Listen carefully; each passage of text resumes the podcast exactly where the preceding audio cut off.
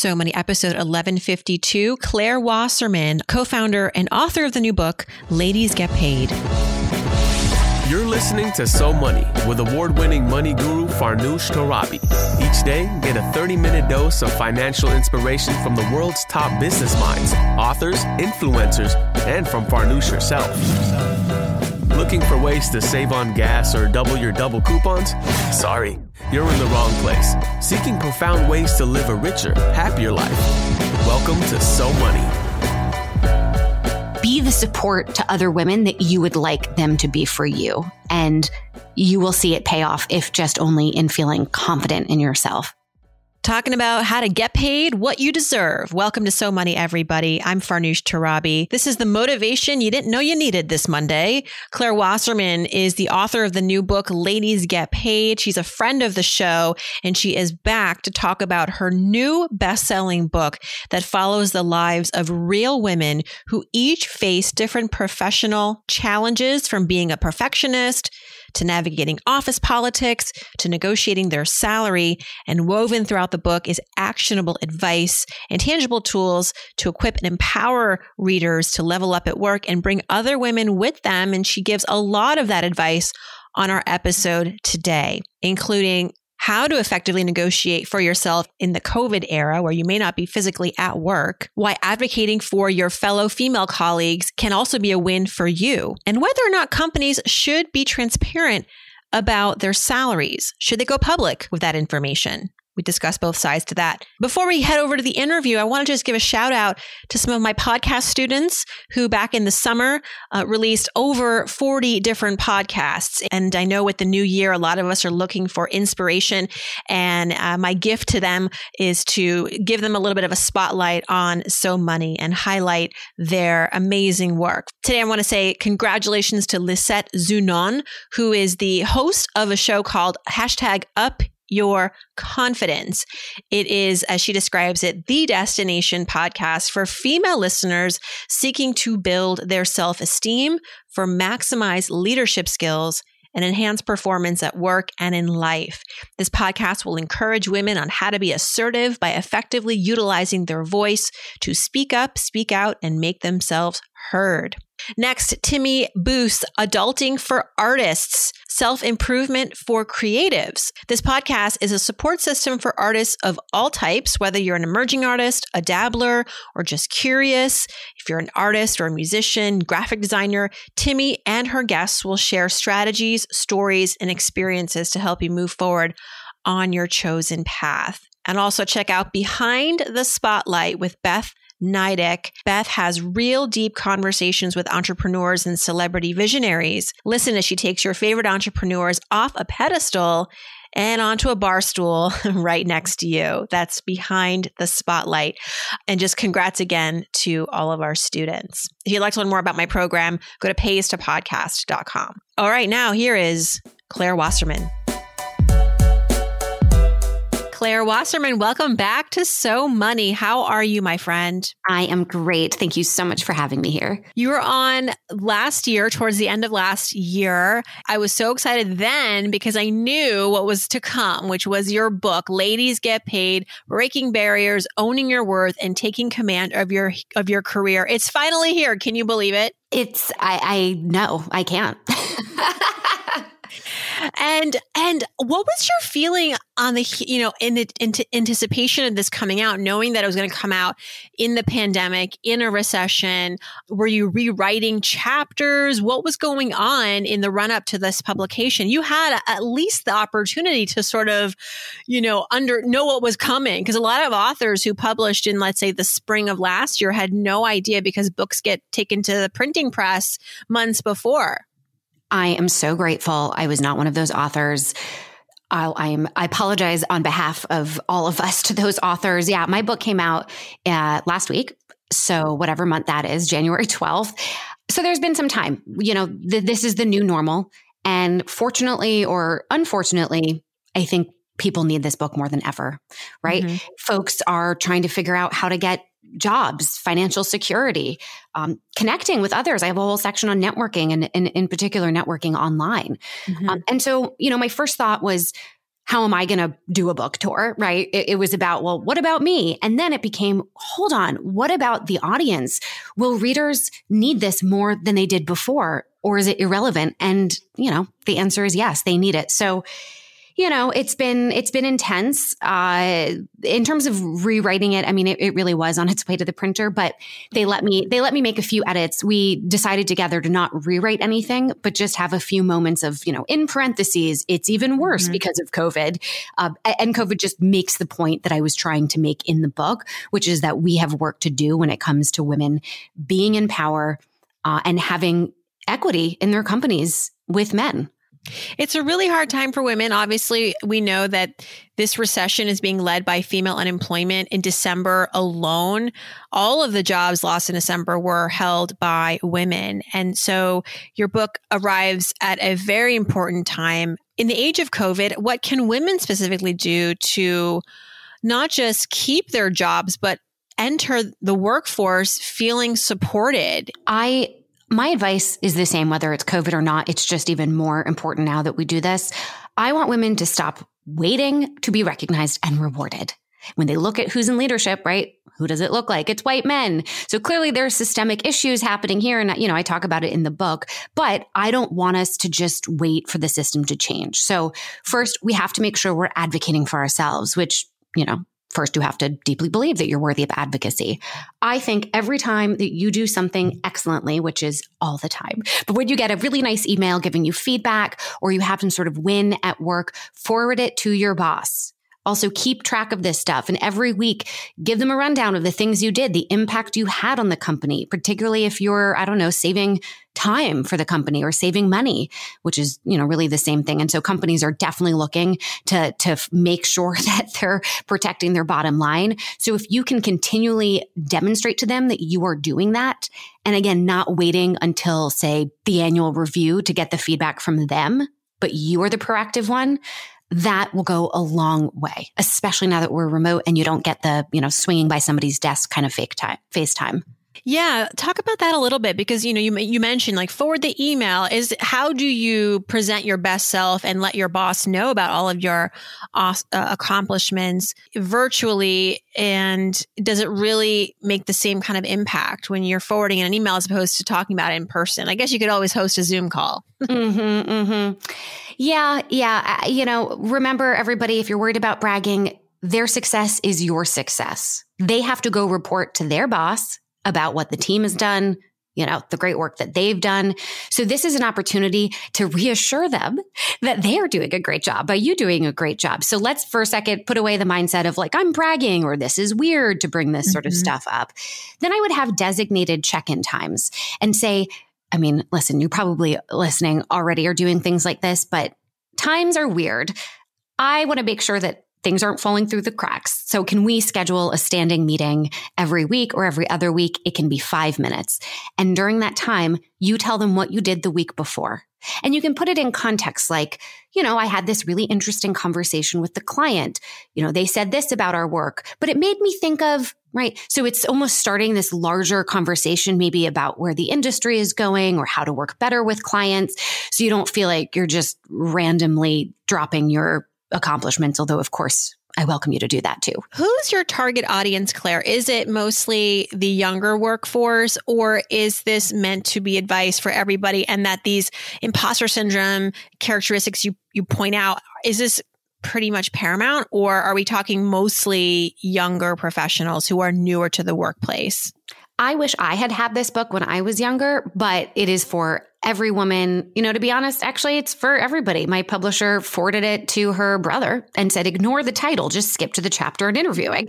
Um, so it's for any woman, uh, any industry, any level. I think for the younger women, they definitely should read this, you know, learn from the painful, maybe mistakes or situations that we've all been in as sort of older women. Uh, but honestly, it's for the person who wants to, you know, advocate for themselves so they can get what they want at work. Through your work as the co-founder of Ladies Get Paid, you yourself described it that that experience has given you a bird's eye view of what women are concerned about in the workplace and it's all in this book what would you say is the top concern is it the emotional stuff or is it the more logistical how to stuff of like asking for the raise? What is the language that I use? Or is it more just kind of getting the emotional requirements figured out, like to be confident, to be self assured, to not have imposter syndrome? That's the first step. That's always the first step. I mean, I, I went across the country a few years ago hosting town halls in 19 cities. Um, and the subject was money, but it really was more about what money represents. So freedom and power and, and worth. The thing that every woman had in common, and I probably saw over 3,000 women, imposter syndrome and perfectionism, that was the universal. Now, is that the reason we're being held back? I think it's very small reason we're being held back. I think the bigger reason is when you are told no, whether it is no to a promotion or no to the raise or not getting the kind of opportunities that you want, or maybe being rejected from a job. What do you do next? I'm more concerned with women doing the comeback, not taking it as, you know, an indictment of their self-worth or, or saying, well, I can't, you know, I'm not getting this job, so I'm not worthy of this job. No, it's let's think more strategically and let's reach out to people who we don't even think will respond to us. So, so part of it, you know, again, it's the internal obstacles, but it's also being strategic and having the resilience to keep trying. And is it totally okay to ask for a raise right now? I think my audience knows my answer to this, which is it's totally appropriate, assuming that your company is healthy and in good standing and you've been doing the good work. Um, what's your take on asking for money in, in a recession? And on top of that, a pandemic? Always, always ask. Otherwise, you are 100% guaranteed to not get it. Now, that being said, ask with empathy. Uh, so I wouldn't necessarily say, "Hey, I know you know times are tough and budgets are small, right?" Because that's making it easy for them to just say, "Yeah, you're right." I would just say it is strange negotiating during a pandemic, right? You can kind of make a joke about it. I also want you to remember that the person that you're negotiating with, well, they probably have to negotiate for themselves because this is going on for a year, and they probably want to raise. So keep in mind, right? You're human, you're trying. By the way, you can always blame it on me and you and say, I'm concerned about the wage gap. You know, I have to do right by women and ask for this. Uh, that being said, you may get a no. And so I want you to have already in your back pocket what are all the things that you can ask for that, you know, don't cost the company much money, but will bring you a lot of value. In mm-hmm. particular, I really recommend career develop career development, so getting them to pay for you to go to conferences or or to take classes and you know why. A, it's going to help you level up at your current job, but also you can leverage it for your next job. And yes, we should always always have our eyes and ears out for other opportunities because you may find that the answer is no. And that's just not going to work for you. So, you know, to be the strongest negotiator you can, it's really having other options so you can walk away if you need to. Yeah, you call this helpful compensation where you negotiate for things that maybe it's not money, but it's other things. What are other things right now that could be really valuable to us other than, you know, going to get maybe career development? But I think flexibility is a huge one too. Well, it's funny. I always tell women, you know, negotiate and see if you can work some days from home. And now women are probably like, I really want to go back to work. This is terrible. But, you know, once this is all over, I highly recommend doing that. I think, you know, if you're the default caretaker, everybody who has kids, you know that the school, the time that school ends, you know, and the time that you get out of work, it's not quite synced up. So flexibility is one. Signing bonus if it's a new job or pushing back the start date uh, pay time off when we have to commute again, paying for your gas money. Um, I mean, really anything and everything that will help you do and be better. That being said, when you talk about it, really position it as how it's going to be, be, a benefit to them. Or think backwards from, well, what are all the reasons that they're going to tell me no? How do I proactively address that? Um, and they may be relieved that they can give you these things if they aren't able to give you a raise you know, they want to make you happy because it is expensive for them if you were to walk away. So everyone's on the same page. You all want to make it work. And this is a way uh, to find a compromise. You brought up a bonus, signing bonus. Actually, a reader, a listener rather, emailed me about this where she just got offered a job, which is great news. Uh, we often forget that people are still getting hired in this market and she would like to ask for a signing bonus. She's never done it. Honestly, I've never done that.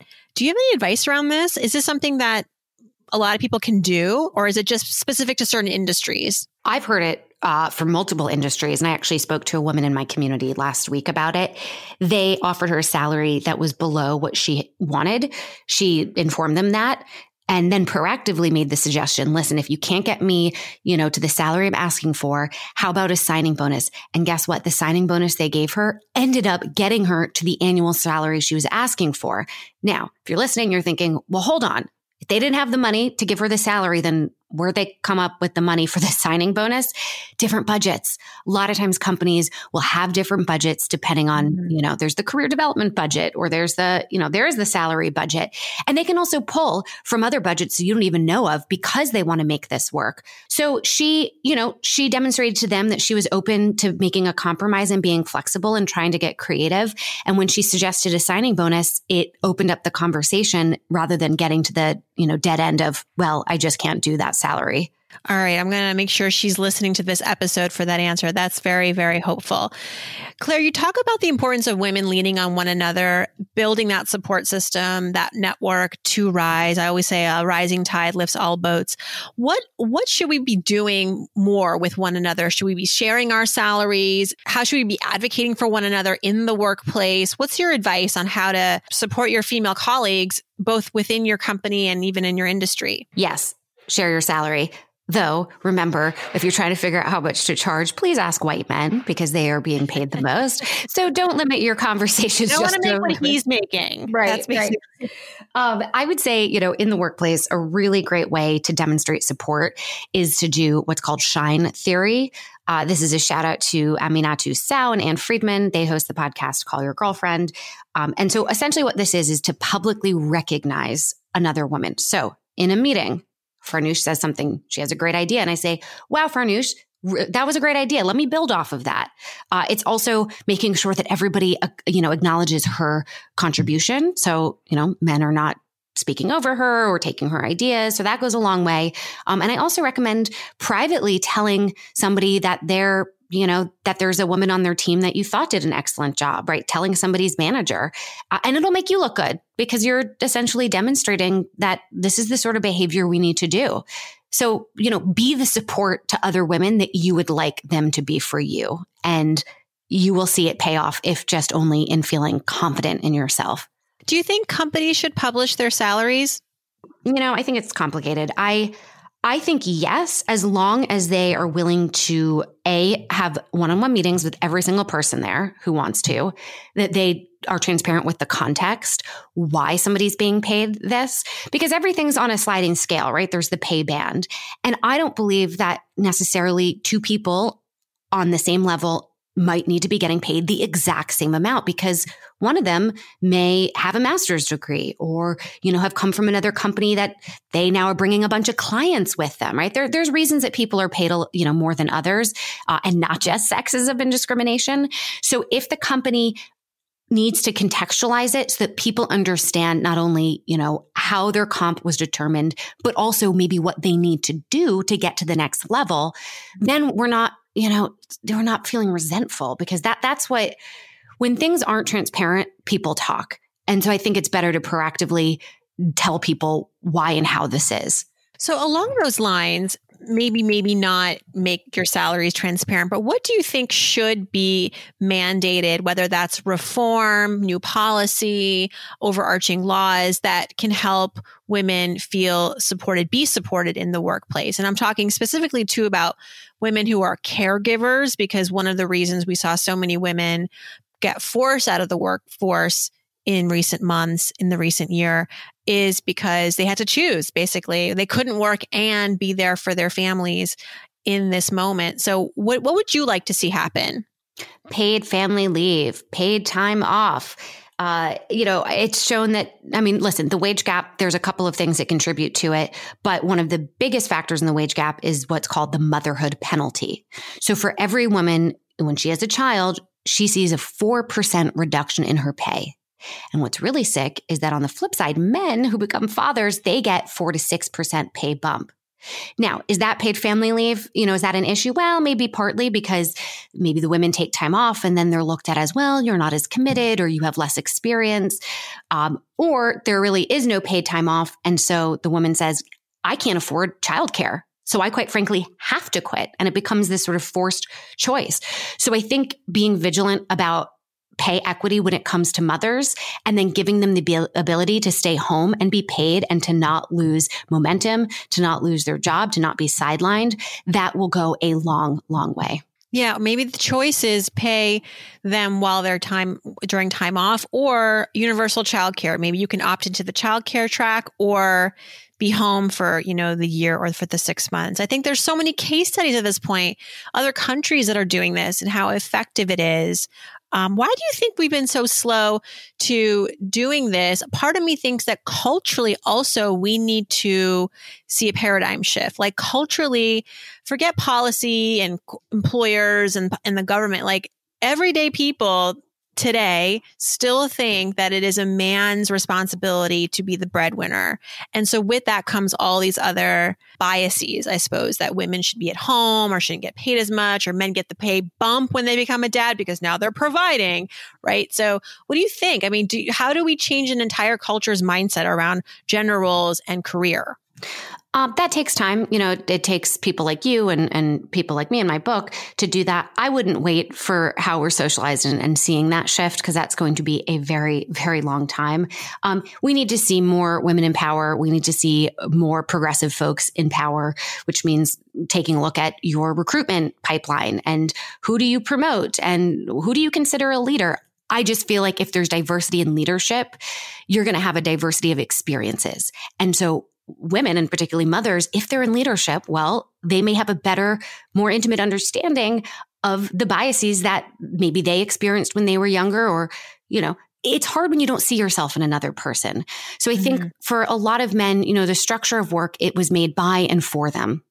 Well, I mean, my mother was only the third class of women in her college. So it, it hasn't been that long uh, while at the same time it's been too long. So, you know, I think there's no quick, easy answer other than let's get more diversity in leadership. Uh, and then for groups like Paid Leave US, Katie Bethell's great. You know, let's all get behind uh, nonprofits that are specifically lobbying elected officials because yes, on companies, they need to do the right thing. But at the end of the day, accountability comes when laws change. And so well, let's also get diversity in politicians, you know, people who are in mm-hmm. elected office. So it's holistic. And that's why it begins with us, the individual, advocating for ourselves, advocating on behalf of others at our workplace. It then goes to our managers and company leadership to implement policies that support all of, you know, all of the women like paid family leave. And then it is lobbying elected officials to see more widespread change like minimum wage, like universal childcare or paid family leave. Because as you mentioned, other countries do that. And there's research that says the bottom yeah. line is improved, right? It'll right. add to the GDP. There'll be healthier you know, people. You know, there's a monetary thing here. You know, we, we live in a capitalist world. We're all driven by profit. So, so we, we need to amplify that data because I think that is ultimately what's going to move the needle. It's not what I'd like for it to be the, the needle mover. You know, I'd like it for just be because, you know, we're empathetic, uh, we're an empathetic society that believes in equal rights, but we love money too in this country. And when we show the data that says when you have more diversity eh, in your board of directors, in the C suite, in eh, on the front lines everywhere represented in the company the bottom line benefits and yeah i think it's like financially it's it's a no-brainer my friend Karen Cahn who runs i fund women she's like i don't believe in funding women's businesses in the name of i mean i do believe in feminine equality, but I, I do it because women's businesses perform better. Mm-hmm, it's like mm-hmm. a really smart business decision to give women money to start businesses. So it's messages like that that I think are, are necessary. And the other thing that I'll just say is that and I'm sure you agree, is that we need to start, we need to move away from this message being exclusive to women's rights and women's benefits that when women are granted equal rights and opportunity, everybody wins. This is not just a woman's issue. No, and and it's it's actually a, a, poverty issue. A huge problem in this country is single mothers, and particularly women of color, single mothers. They're hourly. So they have no benefits or very little benefits. Um, on top of that, compounded, you know, racism beyond the sexism. And now you see all these children in poverty and you see health problem. I mean, again, this touches every single person in this country, whether or not you feel it. Uh, so I, I don't understand why the data is not being listened to. That's my concern. Like, these companies see the data. They just do. They see that their bottom line is improved by 15% when there's diversity in leadership. I think the concern is those who are in power, if they're, they're power. That's the problem. If they promote somebody else, well, then does that mean that they no longer have as much power? Mm-hmm. Um, so, you know, I once did a town hall in Grand Rapids, Michigan, and this one woman got up there. She was this older woman and she said, you know, I don't know if we have to wait till these men fucking die, but in the meantime, like push them out of the way, you know. And of course, I- I'm saying let's be a little more diplomatic and strategic than that. But I wonder if she had a point. Yeah, it does end up becoming, you wonder at some point, is it political? It's complicated, but I think you're right. We have to just keep pushing and keep repeating you know like there's there's no harm in repeating the the good news which is that um, when you give women the rights and the opportunities and the equal pay it's not just benefiting her it's her family it's her community it's the business we could go on when you were writing this book, I love asking authors, uh, especially authors in the self development space. When you were writing this book, I'm sure you approached it with already like so many ideas. You hit the ground running. But as you were putting it to bed and as you were dotting the I's and crossing the T's, were there some things that surprised you in terms of maybe the advice you gave or the things that you learned? How did your book teach you? Ah, that's that's the thing. It taught me. Uh, I everything I wrote about you know, has come from the community. I mean, the way the book is structured, I followed the lives of nine real women. Each of them is going through a different professional challenge. And as I tell their story, I kind of stop along the way and I give advice, sort of like I'm, you know, career coaching them and then the reader gets to eavesdrop on it turns out I was actually writing the book for me. As I wrote Imposter Syndrome, I was having a total meltdown on whether or not I was an author, perfectionism, uh, time management. I mean, again, I knew all of these things, but it had been a while since I challenged myself this much. Um, so I think it surprised me uh, how much I, how therapeutic this was for me. Uh, and by therapeutic, I mean sort of painful. Um, although I'm, you know, I think it turned out beautifully and I'm very proud of myself. It definitely, definitely was a journey. Well, we're so happy you're on the other side of things. And what's next for Ladies Get Paid, but also your life as an author? Well, uh, ladies get paid. We have a video library. We we started that at the beginning of COVID, so we do webinars every week and different kinds of events. But now you can get a subscription to them. So, 100 plus hours of finance uh, and career development. So there's that. Um, I'm going to be doing a lot more videos on YouTube now. We started a YouTube channel, and maybe I'll write a second book, which of, you know, I hmm. think any author, you know, you write your first book and you say, I'll never do that again. And then it comes out and you're like, mm, maybe I will do it again. So I think, I think for me personally, I'm going to be looking at the next book I can write. And then for the organization, we'll just keep expanding the kind of educational content that we can produce, mm-hmm. both me and also all of the career coaches that we team up with. And hopefully next time when your book's out and you know, we'll be in person doing this, or I'm sure you can't wait to have another, you know, town hall, real physical town hall. Yes, but I'm also enjoying that I wear pajamas on my bottom every what are you talking about? I don't know that life. Yeah. I i listen i you know i'm like oh man i never want to go back to tight pants. And then i realized claire you don't have to. Like sure you should probably get out of your pajamas but maybe we'll all start dressing differently when this is they're done. making really nice pajamas now that people wear on tv or like to, to job interviews. Have you seen they're like these silk it like has a pajama look to it Let's normalize this. I think this is great for, yeah. for women, especially those who've, you know, been like wearing it's a new day in fashion. Yes. Yeah. So it'll be interesting to see what happens. But I think this is just such a great time to, to for people to network virtually, join groups like Ladies Get Paid. You know, we all need connection and you don't need it in in person to do that. So thank you. Yeah. Thanks for having me on. I, I love Absolutely. talking to you and I appreciate it. My pleasure. The book everybody's called Ladies Get Paid Breaking Barriers, Owning Your Worth, and Taking Command of Your Career. Claire, have a great one. Awesome. Thanks so much, Farnoosh. Thanks so much to Claire for joining us. Check out ladiesgetpaid.com to learn more about the book and also the organization Ladies Get Paid. Remember, if you like what you're hearing, subscribe and leave a review for So Money. Every Friday, I select a reviewer of the week who will get a free 15 minute money phone call with me.